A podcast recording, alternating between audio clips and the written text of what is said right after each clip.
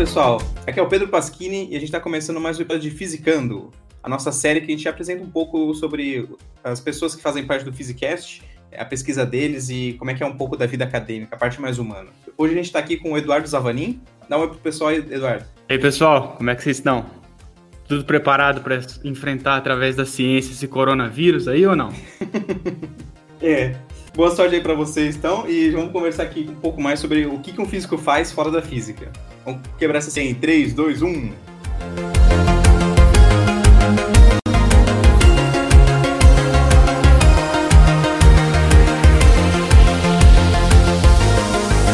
fala um pouquinho sobre você, Zavanin.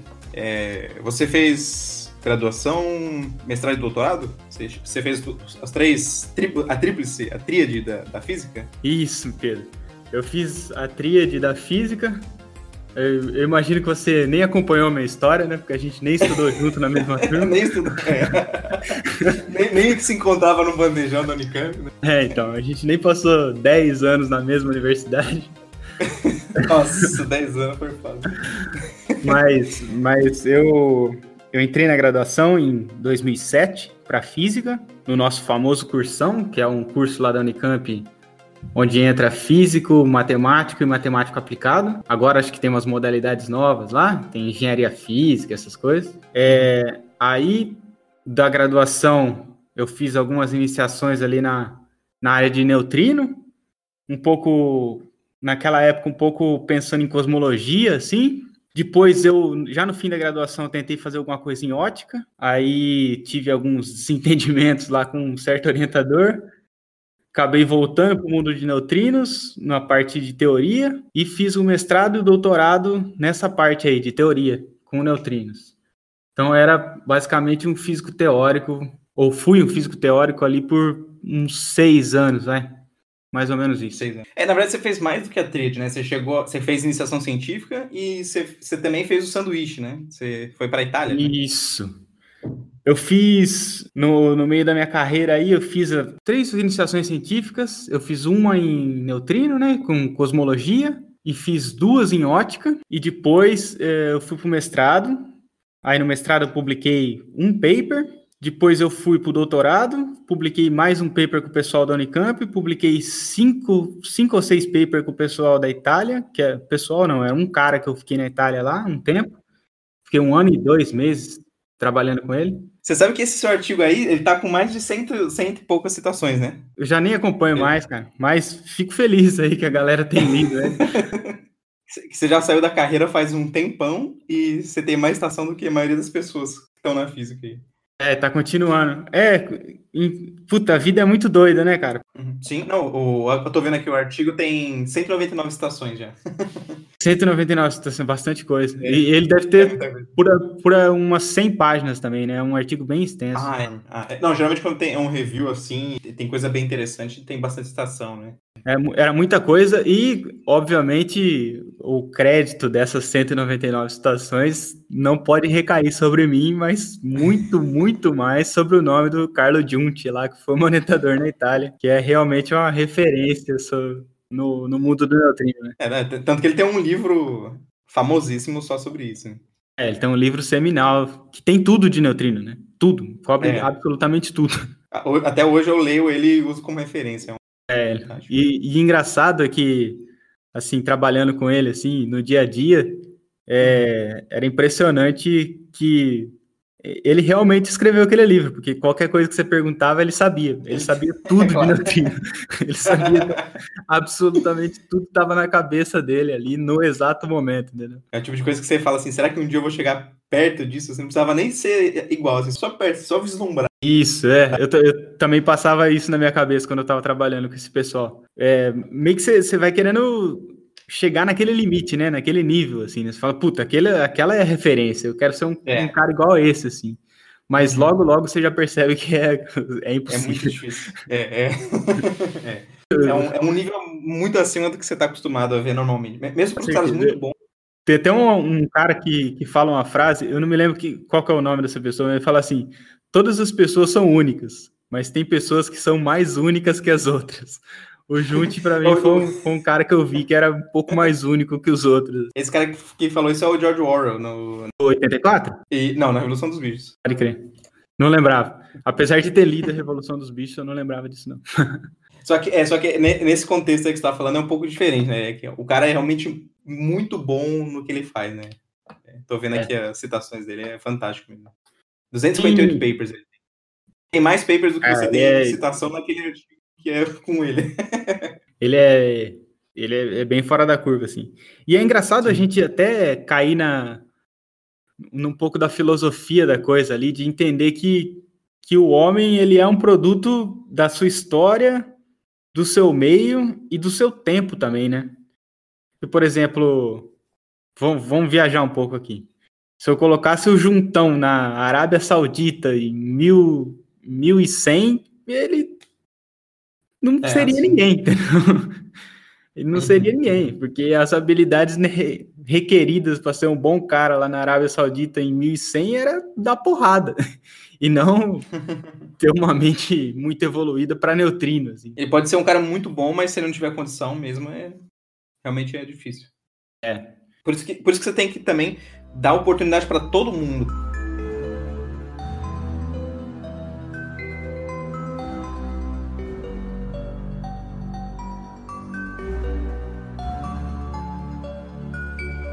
É, então vamos partir para a pergunta de um milhão de dólares. Qual é a pergunta de um milhão de dólares?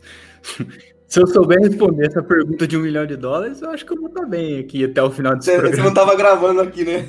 É. Quem sabe eu não descubro a resposta agora, mas eu acho meio difícil.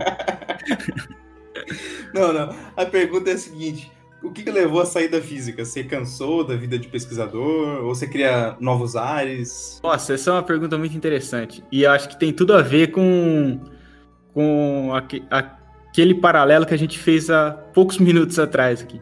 Um homem é produto do, da sua época, do seu tempo e, e do seu social ali, entendeu? E, assim, aí, para responder essa pergunta, eu só consigo responder ela porque eu tive uma história.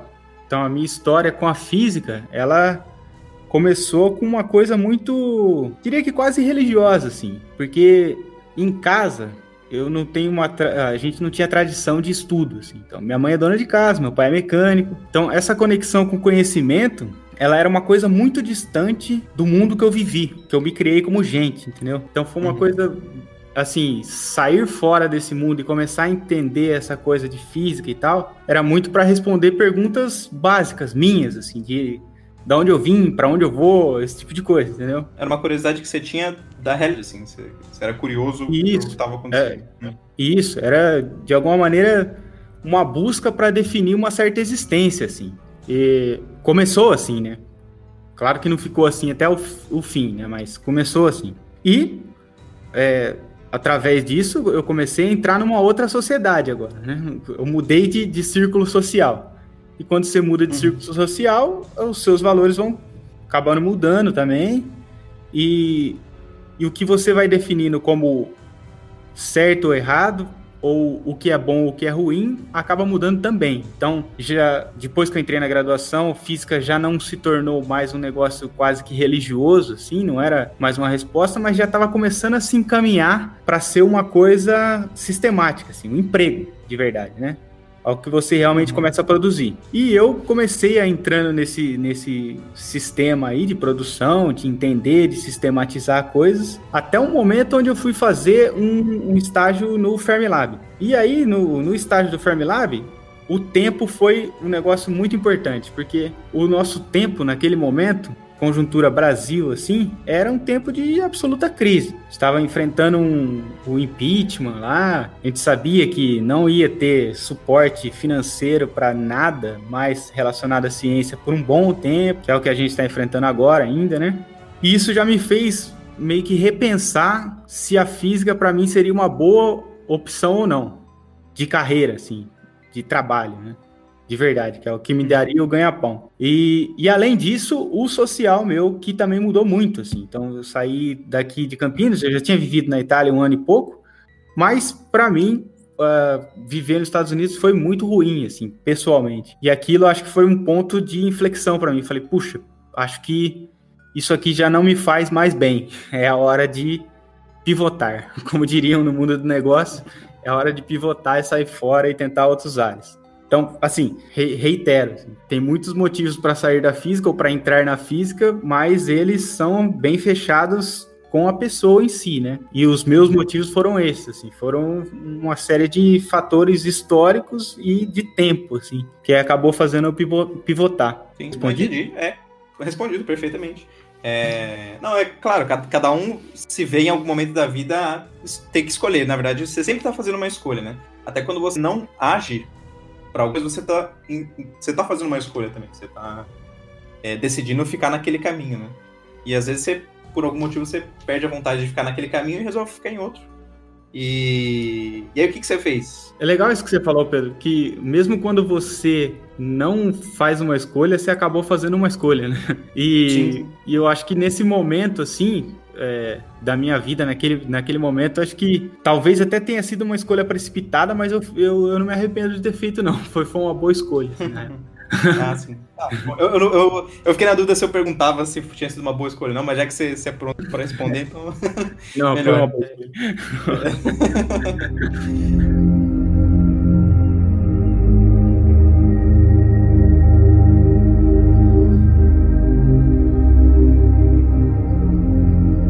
Então, então vamos fazer. Vamos partir para a segunda parte.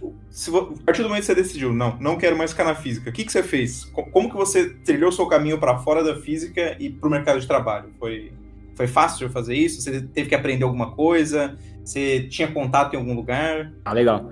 Vou, vou separar em duas coisas aí, essa pergunta sua.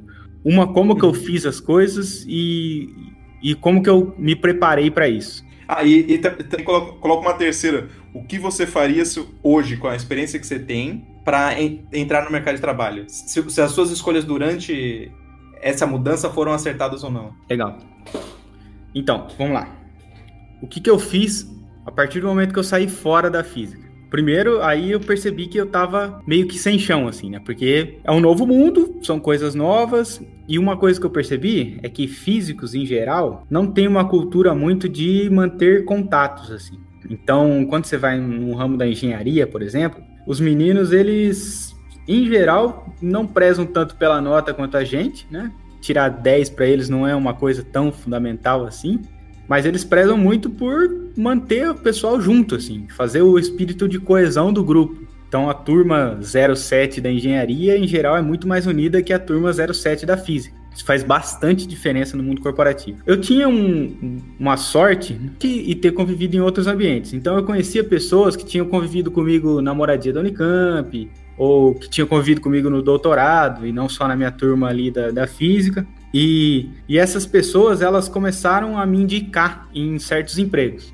Então, eu entrei no emprego e aí eu comecei a trilhar o caminho dentro dessa empresa. Quando você está dentro dessa empresa, você vai aprendendo o linguajar das coisas e os nomes que são requisitados pelo mercado. E aí você vai para outras entrevistas de emprego, nas quais você também foi indicado, e aí você vai alavancando o seu salário diante das companhias. Foi assim que eu fiz, essa foi a estratégia, deu certo até um certo momento. Tinha, tinha umas entrevistas que você usava para treinar para outras entrevistas, é isso? Fiz várias entrevistas. É, eu acho que eu fiz Assim, eu, eu, acabei dando bastante sorte, mas eu fiz umas. As primeiras entrevistas que eu fiz, fiz umas quatro. Aí a primeira foi horrível. E ainda mais que eu caí para fazer um teste assim de Excel, eu mexia muito mal no Excel naquele momento. É, foi horrível, assim, foi, foi só vergonha, mas já deu o suporte para a próxima. Puxa, ele quer ouvir isso, o entrevistador quer ouvir isso, isso, isso, isso, isso. E aí eu já fui indo atrás de estudar esse tipo de coisa que eu mapeei no meu entrevistador que ele queria ouvir, entendeu? E aí eu já sabia a uhum. resposta nas próximas. Então fiz quatro. A primeira foi horrível, a segunda foi ruim, a terceira eu passei e a quarta eu passei. e aí eu escolhi Nossa. uma da uma uma lá que era chamava Intelli, a empresa muito legal. Eu, eu, trabalhei pouco tempo nela, trabalhei um mês e pouco até mudar para uma consultoria chamada Ernst Young, que é meio famosinha assim. Mas assim, pensando em retrospecto, eu acho que fiz mal de mudar, na verdade, deveria ter continuado na, na primeira. Mas a gente nunca sabe o futuro quando a gente está no é, presente, né? é, não dá para é, prever o que vai acontecer. É, a gente, nunca, a gente nunca sabe. Mas, de alguma maneira, também não me arrependo nem um pouco de ter mudado, porque tudo serviu de experiência. Eu acho que esse é um, uma das coisas que, quando a gente é mais jovem, a gente sofre mais, assim, né? Porque a gente meio que se martiriza um pouco por ter errado as coisas. Mas errar é uma das coisas mais importantes e eu acho que é o que dá mais aprendizado para você. Você só erra se você tenta. Se você não tenta nada, você não erra nada. É mais fácil assim, né? Pode Sim. ser cômodo viver num mundo onde você erre pouco, assim, seja de alguma maneira até reconhecido pelos seus pares por errar pouco, mas quando você tenta pouco, você erra pouco. E quando você tenta muito, inevitavelmente você erra muito. Só que os poucos acertos que você tem pode te alavancar grandiosamente, assim. Então, sim, esse é o meu jeito de viver, né? Tem gente que não gosta desse estilo aí, mas eu sempre arrisco muito. Então, diante da, da minha carreira ali corporativa, eu sempre que eu tinha a oportunidade de trocar, eu trocava. Não acho que fiz muito bem com isso, mas eu fiz. E algumas coisas deram muito certo, outras coisas deram muito erradas. Foram trocas bastante idiotas. Mas é paciência.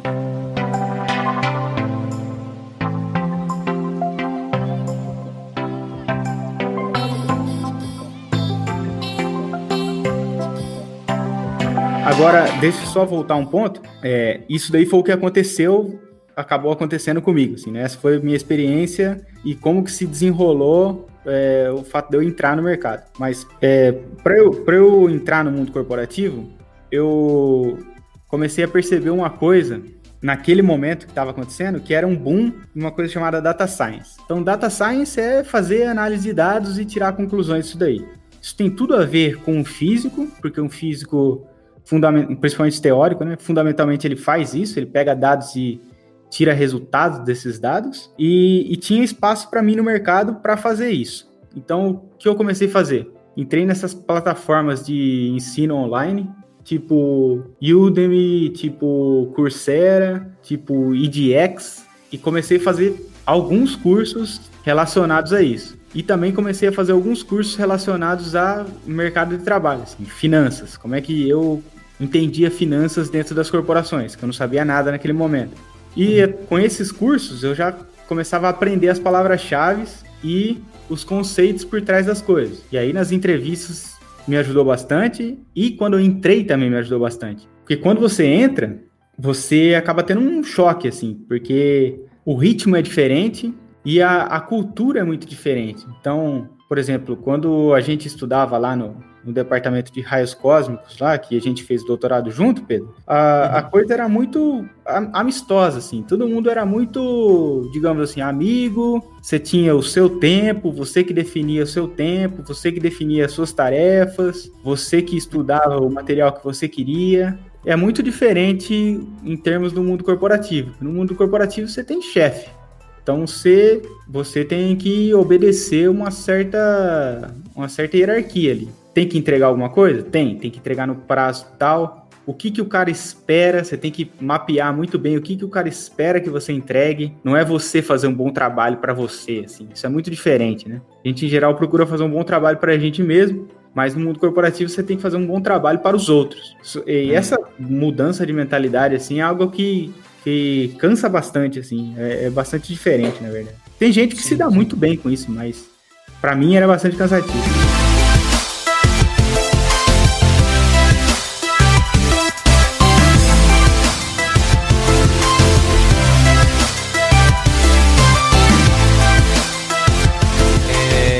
Se você faria diferente com a experiência que você tem hoje.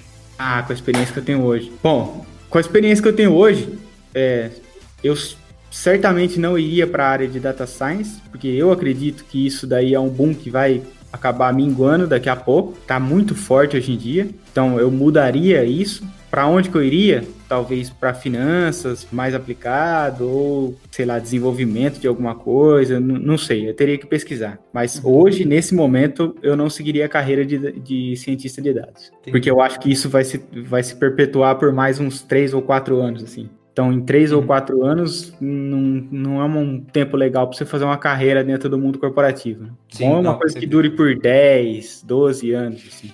Se bem que hoje em dia uhum. quase, quase nada dura por 10, 12 anos. Né? Mas mexer com dinheiro vai, vai durar por, por bastante tempo ainda, né?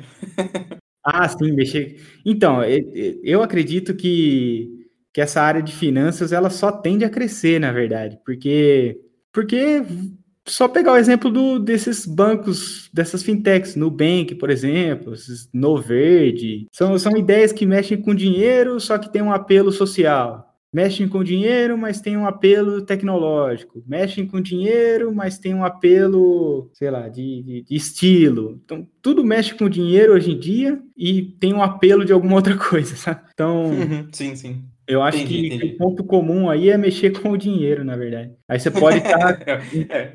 em, qualquer lugar, você vai estar tá bem colocado, assim. Você, basta que você aprenda as ferramentas que você vai precisar ali naquele momento, né? Mas os uhum. conceitos têm que estar muito bem claros na sua cabeça. Então, eu acho que eu uhum. imagino que isso faça muita diferença hoje em dia. Assim. Ser um cara muito, por exemplo, na minha visão, né? Ser um cara muito especialista nessa, nessa parte do jogo que eu tô, né? Depois de ter passado o doutorado e tudo, uhum. para mim eu acho um erro, assim. Começar a estudar data science igual um menino da computação começou faz dois anos. Não faz sentido nenhum. Eu vou apanhar com certeza para sempre até o fim da minha vida. Nunca vou conseguir uhum. bater ele. Porque eu não tenho mais nem o tempo nem a garra e nem aquela paixão pelo aprendizado que ele tem. Então, é uma competição impossível. Assim. Com certeza eu vou perder. Mas se tornar um generalista, uma pessoa que já pensa mais em como gerir coisas, ou em como entender o conceito, como que ele vai ser aplicado na, na mente do, do seu consumidor lá, eu acho que vale muito mais a pena para quem está tá entrando, tá entrando velho no mercado, né? Digamos assim. Não que 30 anos seja velho. Né? Não, mas é uma habilidade que você só consegue com o tempo, né? É, então. Uma pessoa que está entrando na graduação não tem essa habilidade, porque não viveu é. ainda, né? E para você se tornar um excelente data scientist, você vai demorar ali, excelente um cara top de linha. Você vai demorar 10 anos. Com 10 anos você já tem 40 anos. Então, com 40 anos, você acha que você vai estar tá no mesmo pique de querer jogando esse jogo ainda? Será que você já não vai querer Sim. outra coisa? Então, é uhum. tudo isso que tem que colocar na balança também. Não, é, é a mesma coisa, se você for pensar assim, na física, a gente ficou 10 anos de, e, e, a gente ainda estava longe de ser alguma coisa na física, né? Sim, é justamente isso que eu, que eu levo em consideração quando, quando eu falo isso, justamente baseado nessa experiência aí que a gente conseguiu compartilhar entre nós, né? Porque a gente vivenciou mais ou menos a mesma coisa. Mas uhum. é, é isso. Você demora 10 anos para ficar bom numa coisa. É natural que você demore 10 anos para ficar bom numa coisa. Porque é muita informação, é, é, muita experiência, é muito. Puxa, eu vi esse cara errar aqui, isso aqui não dá para fazer. Puxa, isso aqui será que dá para fazer diferente? Até você conseguir mapear tudo isso bem, assim, só tem uma resposta para isso: tempo. E aí, tudo depende de cada um, né? Tem gente que vai querer estudar data science em termos para ficar um especialista mesmo em data science, vai sair do doutorado em física, vai começar a fazer data science e vai ser um excelente cara, vai crescer rapidamente e vai ser muito bom, mas não era o meu caso.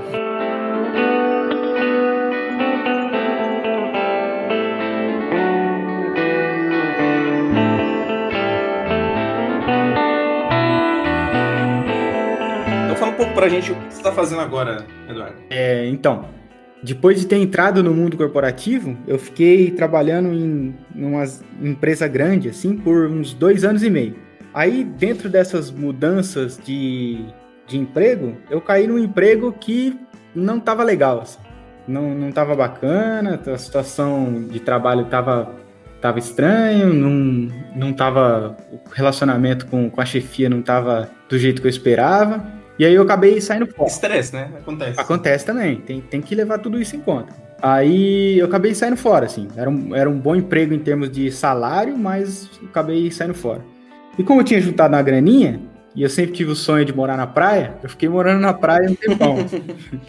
fiquei tipo uns, uns quatro meses morando na praia. Um tempão, quatro meses. ah, quatro meses é bastante coisa, pô. sem, empre... sem emprego é bastante, é, né? então? Quatro meses só gastando renda, assim, é bastante até. Lá na praia, é, só fazendo esporte e tomando umas cachaçinhas, zoando o que eu podia, né? Aproveitando a vida do jeito que eu achava que, que deve, deveria aproveitar. Aí, de repente, eu tava numa conversa com, com um dos meus irmãos, que tem uma oficina aqui em Limeira, que é onde eu tô agora. E, pô, por que não tentar umas coisas aí, sei lá, pelo menos ocupar a mente com alguma outra coisa diferente, né? E aí eu vim aqui meio que fazer um teste aí, de tentar montar alguma coisa online com ele, mexer um pouco na oficina, que eu tinha saudade de, dessa vida de mecânico, que quando eu era quando eu era criança, às vezes meu pai arrastava eu para oficina para trabalhar junto com ele. Sentia saudade de sentir o cheiro de graxa. Aí eu vim aqui trabalhar com ele um tempo. Mas aqui já é uma outra história ainda. Do, do, do, mundo corporativo, isso aqui ainda tem sido uma experiência completamente nova, assim, para mim. É, eu, uhum. Veja que eu falei que anteriormente que, que não era bom uma pessoa querer se especializar muito nas coisas, mas também não é muito bom uma pessoa querer fazer tudo de maneira espalhada, igual eu tenho feito ao longo da vida. Então, eu não aconselho nenhum nem uhum. outro. Seja o meio termo que eu acho que vale a pena. Se... Você errou dos dois lados, então. Eu errei dos dois lados, isso. Errei completamente. Mas é errando que você aprende, né? Mas agora eu tô nesse, nesse novo desafio aí, que é um desafio completamente diferente e onde eu não sei absolutamente nada. E mais do que isso, isso é o que mais tá, tá, tá fazendo eu aprender, assim, tá, tá me deixando encafifado, na verdade. Aquilo que eu achava que eu sabia, eu tô percebendo que tá tudo errado. Vou te dar um exemplo. Tentei vender umas coisas na internet e a taxa de aderência dessas vendas foram 0%. Então eu fiz tudo que eu achava. Significa que você não vendeu eu não vendi nada. nada ou que você vendeu, mas. Eu não, não vendi absolutamente nada. Eu fiz toda a estratégia baseada naquilo que eu achava que seria um sucesso: marketing, uhum. publicidade no lugar certo, é, site tudo mais. Fiz tudo que eu achava que seria certo e o mundo mostrou para mim que eu estava completamente errado. Olha só que coisa maravilhosa. Você fez um experimento científico. É, eu fiz um experimento científico, isso. Isso, obviamente, é uma coisa que a gente leva numa boa, pelo menos por enquanto, enquanto ainda tô, tenho dinheiro em caixa, mas a hora que o dinheiro come, em caixa começar a acabar, vai virar um desespero. Assim. É. Mas você vai aprendendo, né? Eventualmente você. você, você é, então, eventualmente, ou você acha o caminho que realmente dá alguma coisa, né? Te dá atração, ou você é obrigado a desistir e voltar para aquilo que você sabia fazer, que era ou, ou, o mundo corporativo, se ainda existir portas, né? Ou da aula. Uhum se ainda existe porta.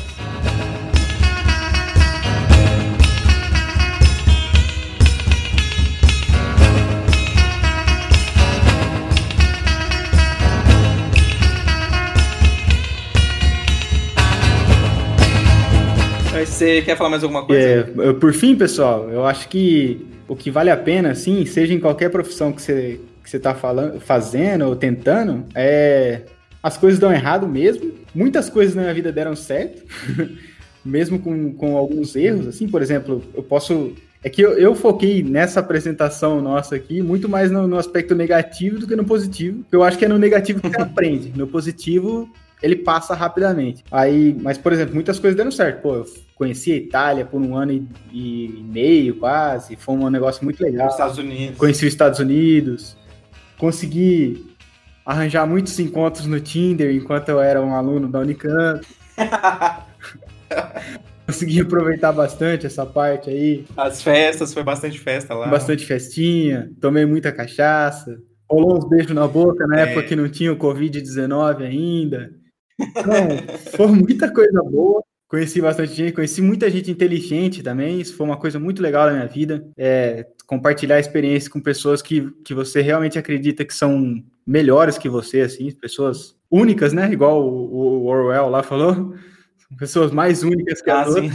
Isso foi uma coisa muito interessante, assim, muito bacana. É, respondi várias perguntas do, do âmago pessoal, assim, né? Porque, igual eu falei para vocês, no começo da minha vida, meio que a física era uma busca quase que religiosa ali eu respondi quase todas essas perguntas que eu queria responder. E, na verdade, a maior resposta que eu obtive disso daí é tanto faz. não importa você sabe, você sempre precisa saber mais, assim. Então, em algum momento você tem que parar. E sempre tem alguém que sabe mais que você, é, né? Sempre alguém sabe mais que você. E, e, assim, se você bolar uma pergunta muito doida, assim, lá, uma pergunta de cunho filosófico muito forte, por exemplo, é, qual a origem do universo? É, você pode ir tão fundo, tão fundo nessa pergunta que em algum momento a resposta vai ser: pô, não dá para saber mais do que isso, né? Não, e, não, e não porque você não consegue saber mais do que isso. Porque você até saberia, mas é porque é impossível realmente saber mais do que aquilo, né? Você pode chegar no, nesse approach também, sei lá. Se você for lá pros. O, vocês até gravaram sobre os três minutos do Big Bang aí, né? Os três primeiros minutos. Uhum. É os três primeiros minutos que, que uma série de, de eventos aconteceu, mas depois daquele. Antes daqueles três minutos, ninguém sabe. Tá tudo ninguém correto sabe. o que tá descrito naqueles três minutos, no sentido de que a gente sabe com exatidão o que aconteceu ali? Também ninguém sabe. Nem tem como saber. Então, as, as respostas elas ficam um pouco assim, elas te ajudam muito a entender as coisas, só que elas nunca são conclusivas, né? É, perguntas muito grandes assim, perguntas que, que, que embarcam coisas, é, assuntos muito delicados, assim, tipo, da onde que a gente veio, para onde que a gente vai, é, qual é o, o, a origem do universo, qual que é o sentido da minha vida. Essas perguntas de cunhos filosóficos, assim, é importante você se fazer elas paulatinamente ou, ou, frequentemente e responder elas vai te ajudando a seguir a vida. Só que é importante saber também que elas não têm uma resposta. Elas são perguntas enormes. E tudo bem, né? Elas não têm resposta. Não tem uma resposta definitiva, assim. Porque o mais importante do negócio são as perguntas que você vai fazendo ao longo da trajetória, muito mais do que as respostas. Sim. As respostas significam muito uhum. pouco, na verdade. É, e isso daí eu só aprendi porque a trajetória de fracasso, sucesso, fracasso, sucesso, muito mais fracasso do que sucesso aconteceu na minha vida. Eu acho que isso vale muito a pena para todos, assim. Então, é, vamos aí, vamos nessa, vamos fracassando e vamos, vamos indo para frente. Um passo de cada vez. É, um passo de cada vez. Então, conversamos com o Zavaninho, um dos integrantes do podcast aqui. Contou um pouco sobre a história de vida dele e como que um físico lida com com a vida fora da física. Sucesso para vocês, sucesso e fracassos para vocês. Tchau, tchau. Até mais.